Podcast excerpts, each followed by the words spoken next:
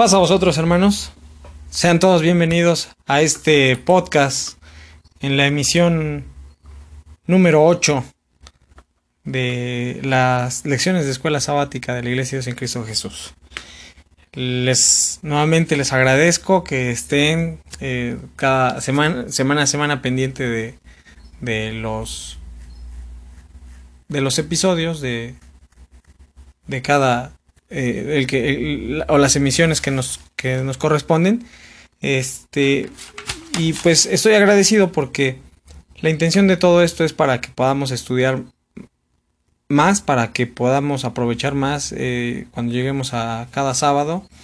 Y pues ahora también quiero invitarles eh, me han dicho algunos que no sabían que es un podcast o que es un podcast es como un programa de radio que ahora se puede hacer este con, con por los medios muy sencillos que es este, un, teléfono celular con internet y una computadora. Con eso es muy sencillo transmitir. Este, tal vez en tiempos anteriores pues teníamos que ir a una emisora y tenía su costo, su costo alto eh, poder transmitir un, programa de radio. Ahora hay esta tecnología y pues por este medio lo vamos a aprovechar o lo estamos aprovechando y es el medio para llegar a todos ustedes. Me gustaría que hagan la invitación, que compartan este podcast, eh, porque la intención no es otra más que poder estudiar la palabra de nuestro Dios. Cada semana subimos un episodio diferente que es correspondiente a la, a la lección eh, en la que vamos yo no hago, no contesto las, las preguntas ni tampoco doy, mi propia interpretación, porque no me interesa por el momento generar una, eh, una influencia en la forma de pensar de todos ustedes, sino mi intención es motivarlos a leer, a estudiar, a darle un repaso a la escuela sabática. Eh, lo que usted tenga que entender de la palabra de nuestro Dios, creo que eso lo hemos entendido por mucho tiempo, eh, que es importante que nosotros antes de leer la palabra de nuestro Dios doblemos nuestras rodillas y oremos a nuestro Dios pidiéndole entendimiento, inteligencia y sabiduría. Y yo les invito a que lo hagan, a que lean, no el hecho de escuchar, con eso se, se este, se conformen, sino que ustedes abran su Biblia, estas escuelas tienen o este, tienen esos estudios ponen algunas citas, algunas pueden estar de repente error de dedo, error de sintaxis, error incluso de, de, interpretación. Lo importante es que usted pueda ir desarrollando esa capacidad de identificar la palabra de nuestro Dios, de identificar las figuras, de identificar la doctrina. Eso es lo importante, lo que, lo que eh, buscamos, vamos a llamarlo así, este, con generar una escuela sabática, porque solamente es una guía para que usted vaya aprendiendo.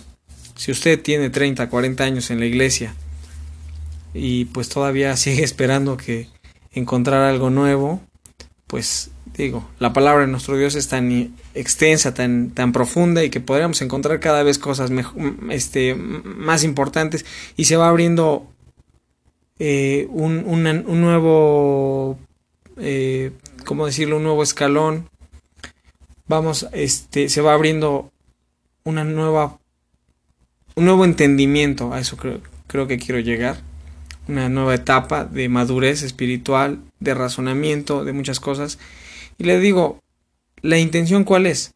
La intención es que todos leamos, que la intención es que sea, es una motivación para el estudio. Lo que aquí está escrito tampoco es una ley, porque la única ley es la palabra de nuestro Dios. Eh, si usted tiene algún comentario, si usted tiene alguna corrección, como lo digo cada semana, hágamelo llegar por medio de un correo electrónico, por medio de un WhatsApp y también coméntelo. Este, si usted es congregante, si usted es parte del ministerio, pues también ese es eh, creo que es responsabilidad de cada quien estudiar la palabra de nuestro Dios y llegar a nuestras congregaciones y poder opinar, porque ahí es donde tiene que haber eh, este, ese, ese enriquecimiento de, conocimiento y ahí es donde tenemos que opinar y ahí yo entiendo esto y ahí tenemos que corregir. Es ahí el momento, porque esto solamente no quiero eh, saturarlos o aburrirlos, sino es para que usted mientras va en el camión en su coche, mientras eh, prepara la comida, mientras hace su, su, quehacer, este, no sé, mientras va en el metro, mientras se, incluso se sube al avión, mientras usted pueda, usted puede conectarle los audífonos a su teléfono, usted puede conectar su teléfono al Bluetooth del automóvil, usted puede este, conectar su teléfono al, al equipo de audio de su casa y listo, puede estar mientras hace otras cosas puede estar escuchando este podcast o este programa de radio. Si lo recomendable, como decíamos hace 15, 20 días, les decía hay hermanos que dicen, yo escucho eh, la grabación mientras voy leyendo, me va guiando. Adelante, como ustedes se acomoden, como ustedes gusten, lo importante es estudiar. Lo importante no solamente es esta grabación, sino la lectura de la palabra de nuestro Dios. Iniciamos escuchando eh, un himno muy bonito que lleva por título Oh, qué amigo nos es Cristo. En inglés, His eye is on the sparrow.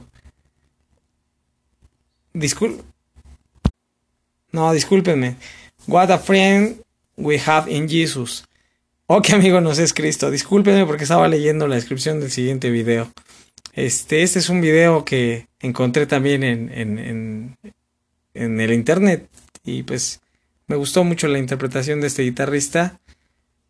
Este Rafael Scarfuleri, parece que ese es su nombre. Este, pues es un es una bonita es un bonito himno y una bonita interpretación y como digo siempre por cuestiones de honestidad pues citamos quién es el, el, el, la persona que este y bueno la semana pasada iniciamos con un documento que me compartieron por parte del Ministerio de la Iglesia de Dios en Cristo Jesús acerca de la del cálculo de la fecha de Santa Cena. Este, algunas cosas que, que ya iniciamos la lectura para los que se están incorporando apenas a este o están escuchando por primera vez este podcast. Este, tuvimos una la lectura de una parte. Entre los puntos importantes que, que se trató en el episodio anterior, pues es comentar que la Pascua y, las, y la Cena del Señor pues van ubicadas eh, juntas. Este, si nosotros ubicamos la Pascua, pues podemos ubicar la Cena. Este, y citábamos Éxodo capítulo 12 del 11 del 1 al 11 y que fue instituida en el, eh, la Pascua en el día 14 y se hacía un comentario que no es difícil contar 14 días del mes de Aviv o del mes de Nisan.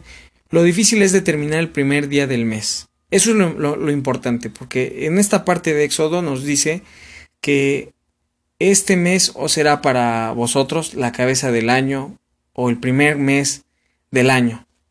Entonces, lo importante aquí, o la dificultad, no vaya a pensar que es este, ya entró el mes de Aviv o el mes de, de Nisan y entonces agarramos inmediatamente y contamos 1, 2, 3, 4 al 14.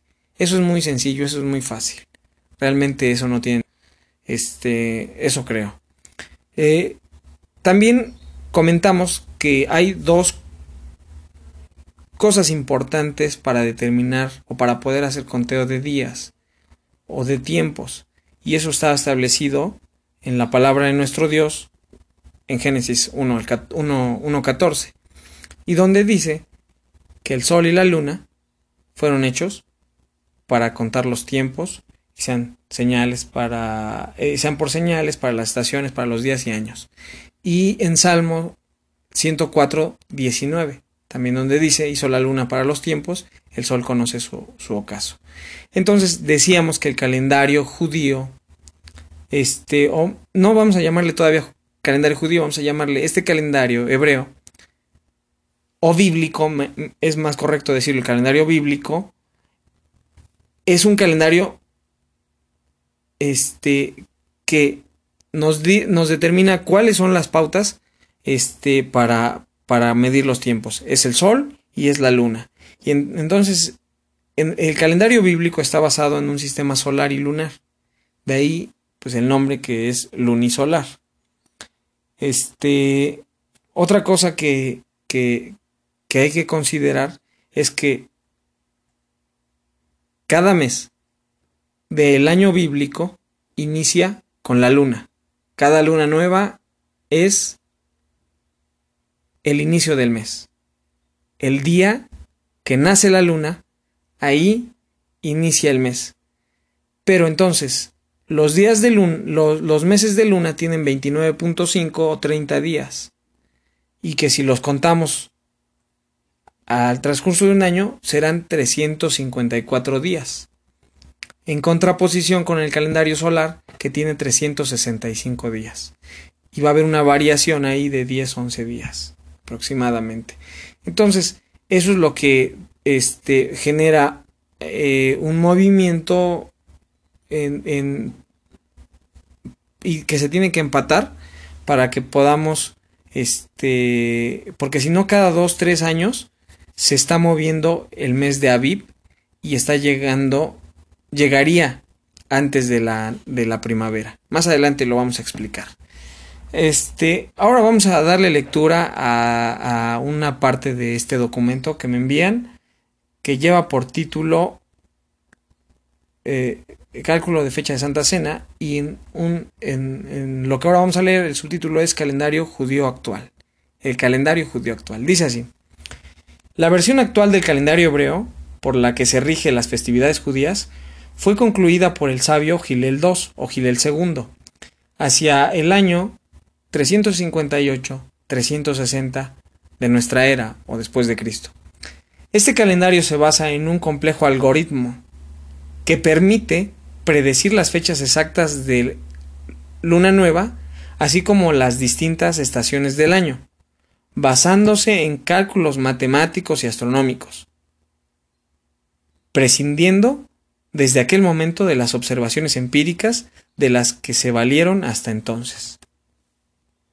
Se cree que la razón por la cual publicó Gilel II el calendario hebreo tal como se utiliza desde sus tiempos hasta nuestros días proviene de una de una de las decisiones tomadas por el, eh, por el cristianismo en el primer concilio de Nicea. celebrado en el año 325 de nuestra era, a instancias del emperador Constantino I el Grande. En este concilio se decidió desvincularse del judaísmo para saber el día de la muerte y resurrección del Señor Jesucristo y prescindir de la necesidad de averiguar año tras año la fecha exacta de la Pascua judía. El calendario hebreo de Gilel II, ya en este caso, este ya es un comentario propio, perdón, ya en este caso ya no es un calendario hebreo, ya es un calendario judío. Y, eh, porque se entiende que calendario hebreo es, eh, se determina hebreo para todo aquel que estaba eh, en el tiempo, antes de que hubiera una división de las doce tribus.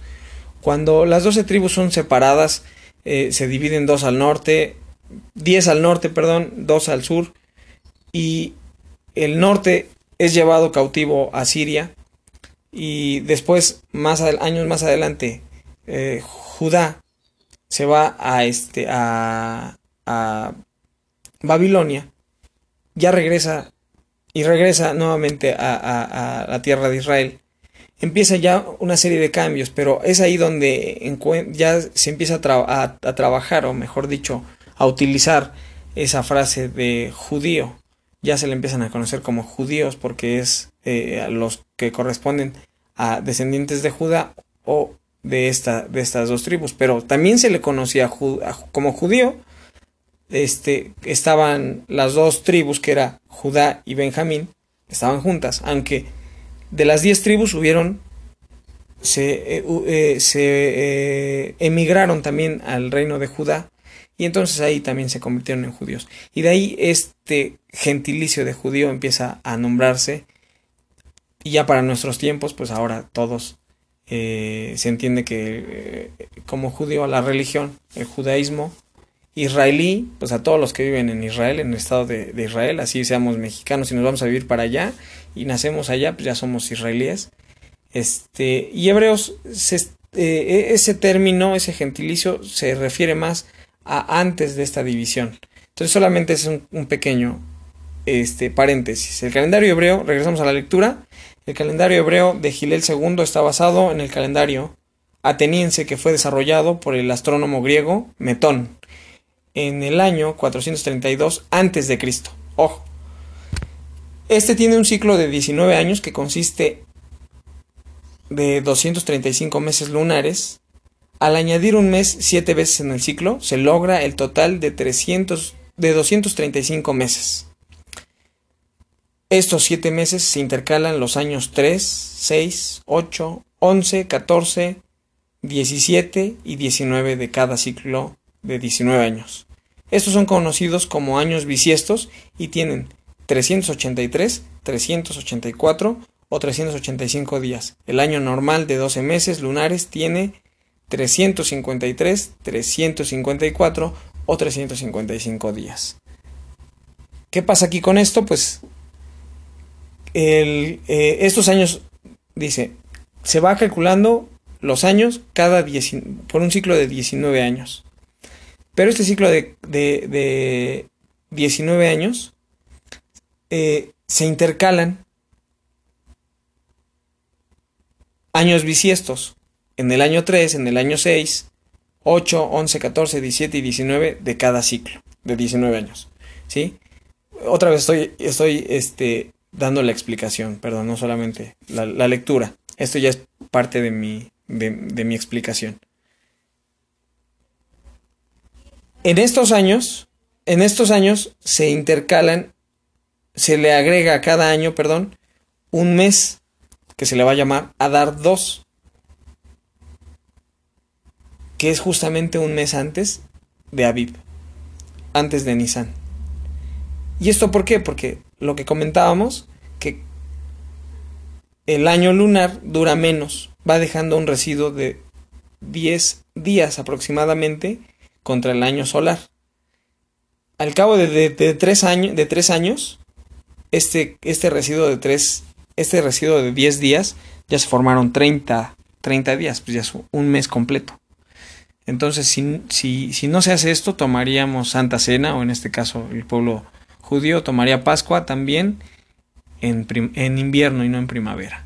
Entonces, si ustedes se van dando cuenta, pues va siendo más o menos, va siendo este múltiplos aproximadamente de tres años, en, algunos casos de dos, pero casi siempre son múltiplos de tres años donde se, se completan tres, 30 días más. Por eso es que un año bisiesto del calendario judío se agrega un mes de 30 días. En el año bisiesto del, del eh, calendario gregoriano, como fue en este año 2020, un año bisiesto solamente se agrega un día. Y eso ocurre cada cuatro años. Bueno, pues hasta aquí creo que vamos a dejar la lectura de este, de este eh, documento. Ah, en el transcurso de las semanas previas a Santa Cena vamos a estar leyendo esto y espero que ustedes también vayan, vayan entendiendo un poquito de, de, este documento. Con gusto, si necesitan mayor información o, este, pues con gusto puedo, puedo también proporcionarles este documento. Bien, vamos a pasar a, la lección de esta semana que nos corresponde. Y la lección eh, que nos corresponde es la lección número 10, la séptima trompeta, correspondiente a marzo, al 7 de marzo del 2020. La lectura base la vamos a tener en Apocalipsis capítulo 11, versículo, versículos 14 al 19. Repito, es el título de la lección es La séptima trompeta.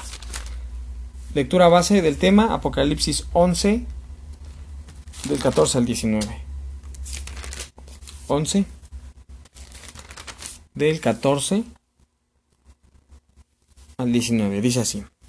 El segundo ay es pasado, he aquí, el tercer ay vendrá presto. Y el séptimo ángel tocó la trompeta, y fueron hechas grandes voces en el cielo que decían, los reinos del mundo han venido a ser los reinos de, de nuestro Señor y de su Cristo, y reinará por siempre jamás, para siempre jamás. Y los veinticuatro ancianos que estaban sentados delante de Dios en sus sillas se postraron sobre sus rostros y adoraron a Dios, diciendo Te damos gracias, Señor Dios Todopoderoso, que eres y que eras y que has de venir, porque has tomado tu grande potencia y has reinado.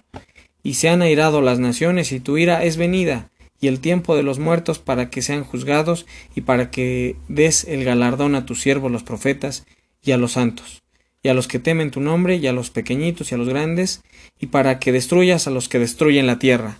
Y el templo de Dios fue abierto en el cielo, y el arca de su testamento fue vista en su templo, y fueron hechos relámpagos y voces, y truenos, y terremotos, y grande granizo.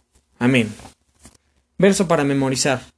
Pero en los días de la voz del séptimo ángel, cuando él comenzare a tocar la trompeta, el misterio de Dios será consumado, como él lo anunció a sus siervos los profetas. Apocalipsis 10, 7. Amén. Nuevamente. Ese es el verso para memorizar.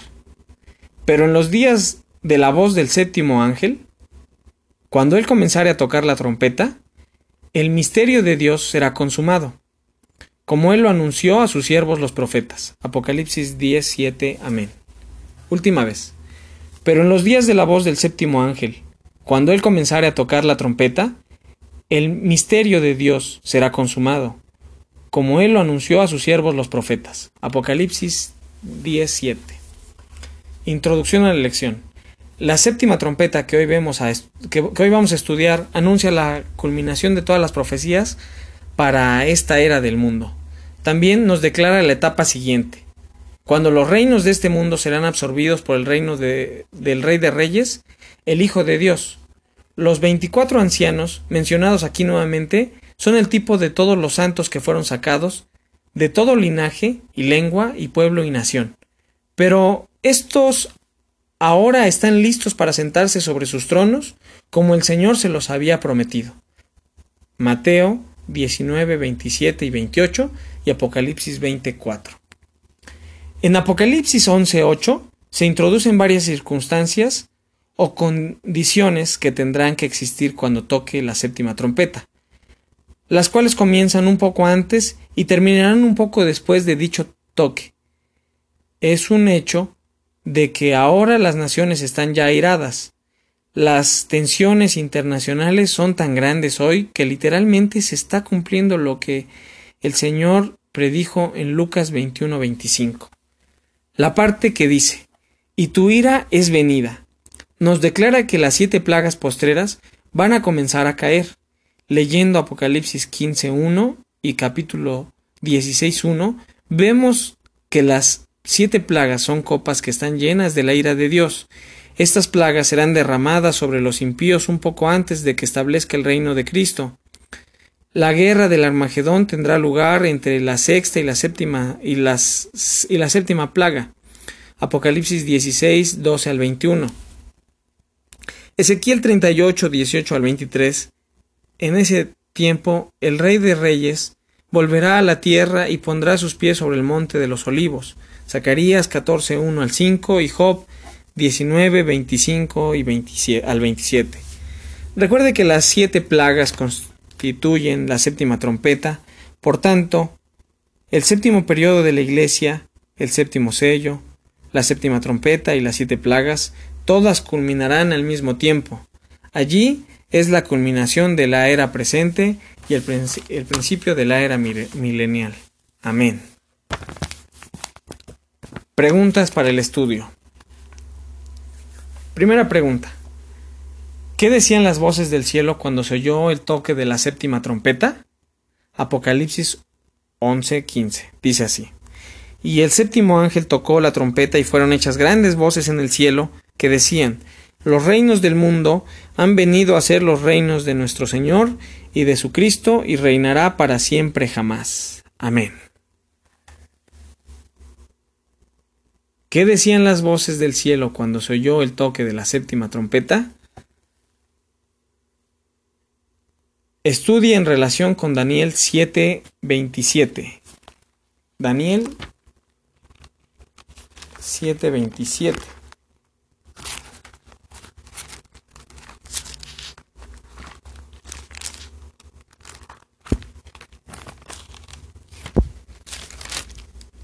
Dice así.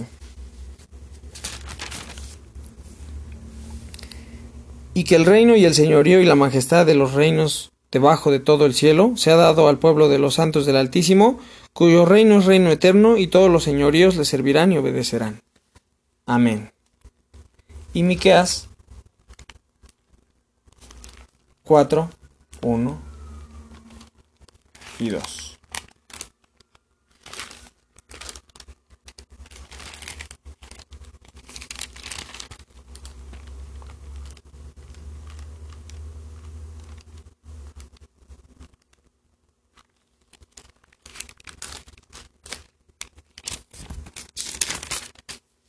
Miqueas 4, 1 y 2. Y acontecerá en lo postrero de los tiempos que el monte de la casa de Jehová será constituido por cabeza era de montes, y más alto que los collados, y correrán a él los pueblos. Y vendrán muchas gentes y dirán, Venid y subamos al monte de Jehová, y a la casa del Dios de Jacob, y enseñarános en sus caminos, y andaremos por sus veredas, porque de Sión saldrá la ley y de Jerusalén la palabra de Jehová. Amén. ¿Qué decían las voces del cielo cuando se oyó el toque de la séptima trompeta? La pregunta es fácil, es directa, la, la respuesta es fácil, mejor dicho. Segunda pregunta, ¿qué representa, qué se representa incluido también en el toque de la séptima trompeta? Apocalipsis 11:18, primera parte. Dice así, y se han airado las naciones, y tu ira es venida, y el tiempo de los muertos, para que sean juzgados, y para que se les dé, para que le des el galardón a tus siervos los profetas, y a los santos, y a los que temen tu nombre, y a los pequeñitos, y a los grandes, para que destruyas los que destruyen la tierra. Amén. ¿Qué se representa incluido también en el toque de la séptima trompeta? Segunda parte. ¿Cuándo será el tiempo para recibir la recompensa? Mateo 16, 27.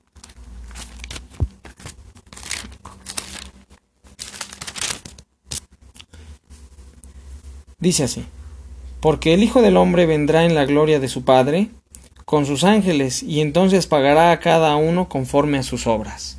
Amén. ¿Cuándo será el tiempo para recibir la recompensa? Pregunta número 3. ¿Qué se entiende por la consumación del misterio de Dios? Apocalipsis 17.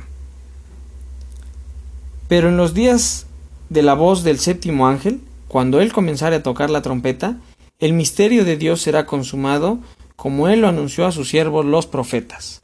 Amén. ¿Qué se entiende por la consumación del misterio de Dios? Si el misterio de Dios es la predicación del Evangelio, según o leyendo Romanos 16:25, vamos a leer. Romanos 16:25.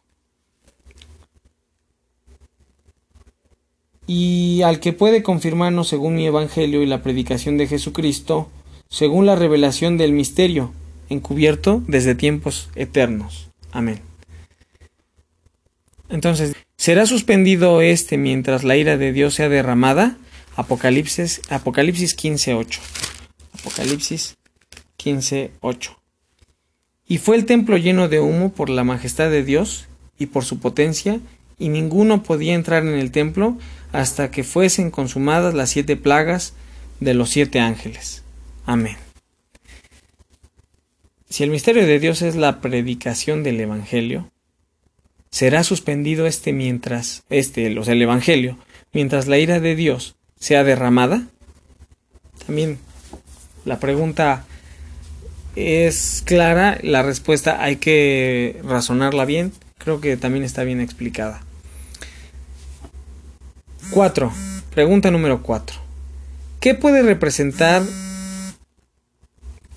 ¿Qué pueden representar los 24 ancianos que se ven en sus tronos? Apocalipsis 11, 16 y 17. Apocalipsis 11, 16 y 17. Los 24 ancianos que estaban sentados delante de Dios en sus sillas se postraron sobre sus rostros y adoraron a Dios, diciendo, Te damos gracias, Señor Dios Todopoderoso, que eres y que eras y que has de venir, porque has tomado tu grande potencia y has reinado. ¿Qué pueden representar los 24 ancianos que se ven en sus tronos? Ya lo leímos, ya lo, incluso ya lo dijo el comentario. Compare capítulo 5, versículos 8 y 9. 5, 8 y 9. Y cuando hubo tomado el libro, los cuatro animales y los 24 ancianos se postraron delante del Cordero, teniendo cada uno arpas y copas llenas de oro, copas de oro llenas de perfume, perdón, que son las oraciones de los santos. 8 y 9. Y cantaban un nuevo cántico diciendo, digno eres de tomar el libro y de abrir sus sellos, porque tú fuiste inmolado y nos has redimido para Dios con tu sangre de todo linaje y lengua y pueblo y nación. Amén. Y capítulo, capítulo 20, versículo 4.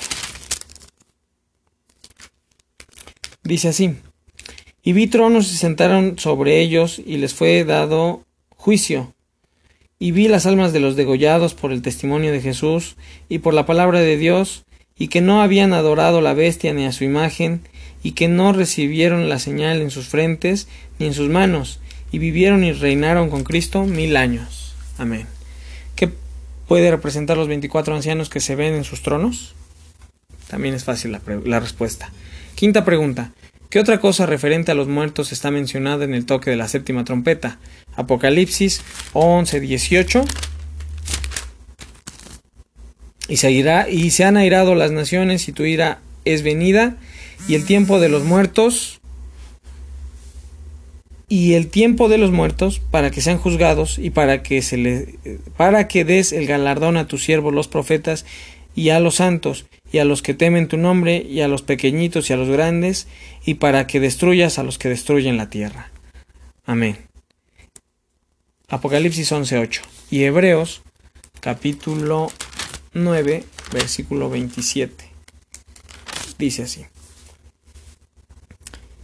Y de manera que está establecido a los hombres que mueran una vez y después el juicio. ¿Qué otra cosa referente a los muertos está mencionada en el toque de la séptima trompeta? Sexta pregunta. ¿Cuándo comenzará el juicio? Segunda de Timoteo, capítulo 4.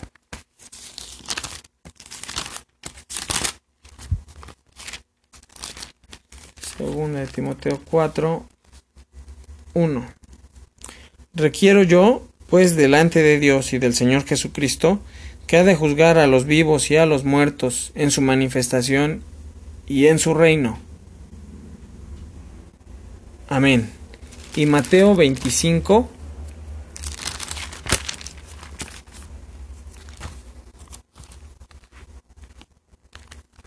Mateo 25, 31 al 33.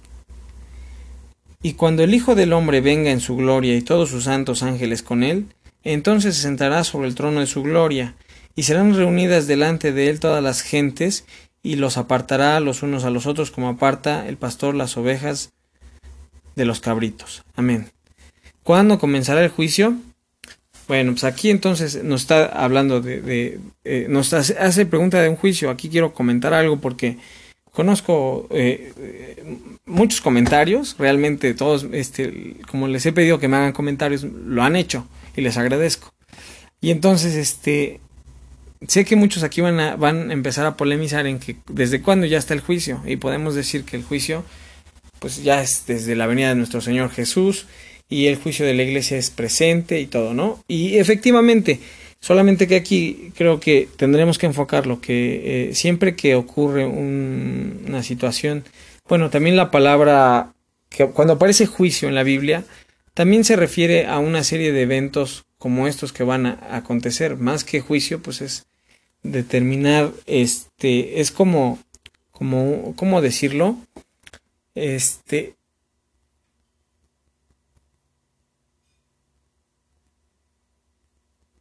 podemos decir que es simbólico, es, es parecido a lo, que, a, lo que hace el fuego. El fuego cuando, cuando tiene la capacidad de purificar, pero obviamente va a purificar solamente lo que resista. Así lo dice la ley. Este, cuando algo no resiste el fuego, tiene que ser purificado por agua. Pero en este caso, el fuego hace como un como un examen, vamos a llamarlo así, hace un juicio. Y es destruido todo lo que está sucio, todo lo inmundo, y solamente queda lo limpio. O lo que ha sido, lo que quedó es lo que quedó purificado. Entonces, yo le pido a todos ustedes que, que entendamos este, esta pregunta, que el juicio no justamente se está refiriendo a que este, ahí va a ahí en esos momentos, este, pues se va a ver si es digno o no es digno. Todos los que han muerto, nuestro Dios, nuestro Señor Jesús, ya tiene claramente una semblanza de lo que, de, si se van a levantar o no para el, para el milenio. Es solamente es un comentario, porque no quisiera que se hicieran este, alrededor de esto, pues comentarios tendenciosos este, y que se vaya entendiendo, ¿no? En lo, en lo más sano posible, este, lo que, lo que se dice y lo que se escribe. Discúlpeme, a lo mejor, este, también de repente no soy capaz de expresarme correctamente o, claro, pero espero que me haya dado a entender. Pregunta número 7. ¿Qué caracteriza el fin de la séptima trompeta? Apocalipsis 11:19. Dice así. En el tiempo y el, perdón, y el templo de Dios fue abierto en el cielo, y el arca de su testamento fue vista en su templo, y fueron hechos relámpagos y voces y truenos y terremotos y grande granizo. Amén. ¿Qué caracteriza el fin de la séptima trompeta? Compare Apocalipsis 16, capítulo 16, versículos 17 y 18. Y el séptimo ángel derramó su copa por el aire, y salió una grande voz en el templo del cielo del trono diciendo, Hecho es. Entonces fueron hechos relámpagos y voces y truenos, y hubo un gran temblor de tierra, un terremoto tan grande, cual no fue jamás desde que los hombres han estado sobre la tierra. Amén.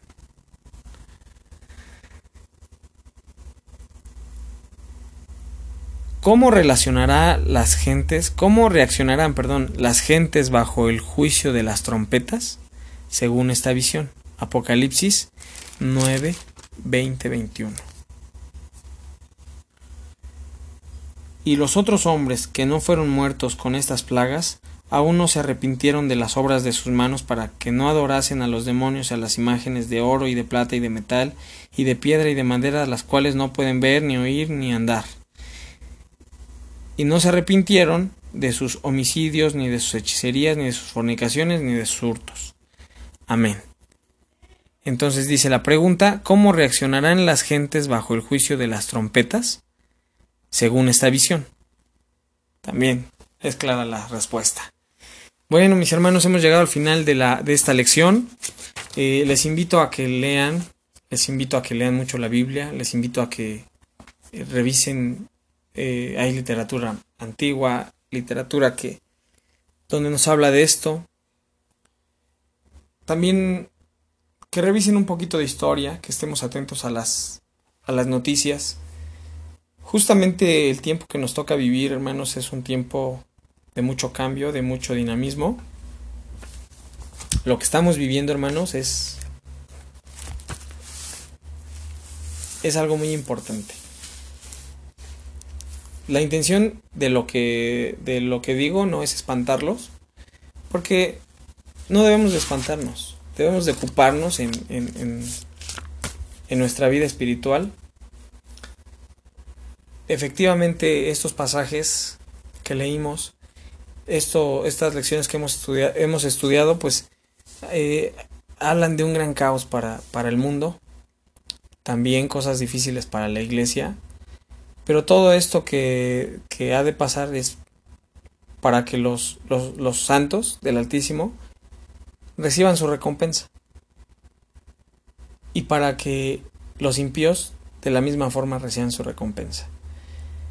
Justamente en este año, en el año 2020 en el que estamos, eh, se están viendo pues cosas difíciles. Por ejemplo, aquí, pues ahora estamos en una tensión mundial muy fuerte Hace poco tiempo hablaban acerca de la, la, de, la, tercera guerra mundial, acerca de la guerra de este que se empezaba a dar con este Irak y Estados Unidos y empezaban otra vez con, con, con todo ese, ese evento de la guerra.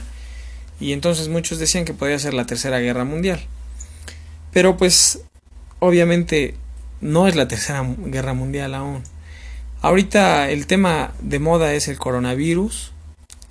La situación es, eh, para nosotros debe ser un poquito evidente, debe ser más evidente porque eh, toda la situación eh, se trata también de un trabajo de desprestigio con los chinos o con, con el, el, país de China. Hay aliados, siempre China ha estado aliado con, con Rusia, ahora bueno, ahora lo vemos que está aliado con Rusia y con otros países este, que hacen frente contra Estados Unidos. Eh, efectivamente, yo no quiero decir que no exista este, esta enfermedad. Tal vez existe, sí existe. Pero también ahora, eh, recientemente, esta, la semana pasada estuvo el, presidente actual de Estados Unidos en, en la India. Y también parecía que hacía algún aliado ahí. Y el punto de esto es que las naciones están en tensión. Y hay un común denominador en todas las cosas que vemos y esto se llama dinero.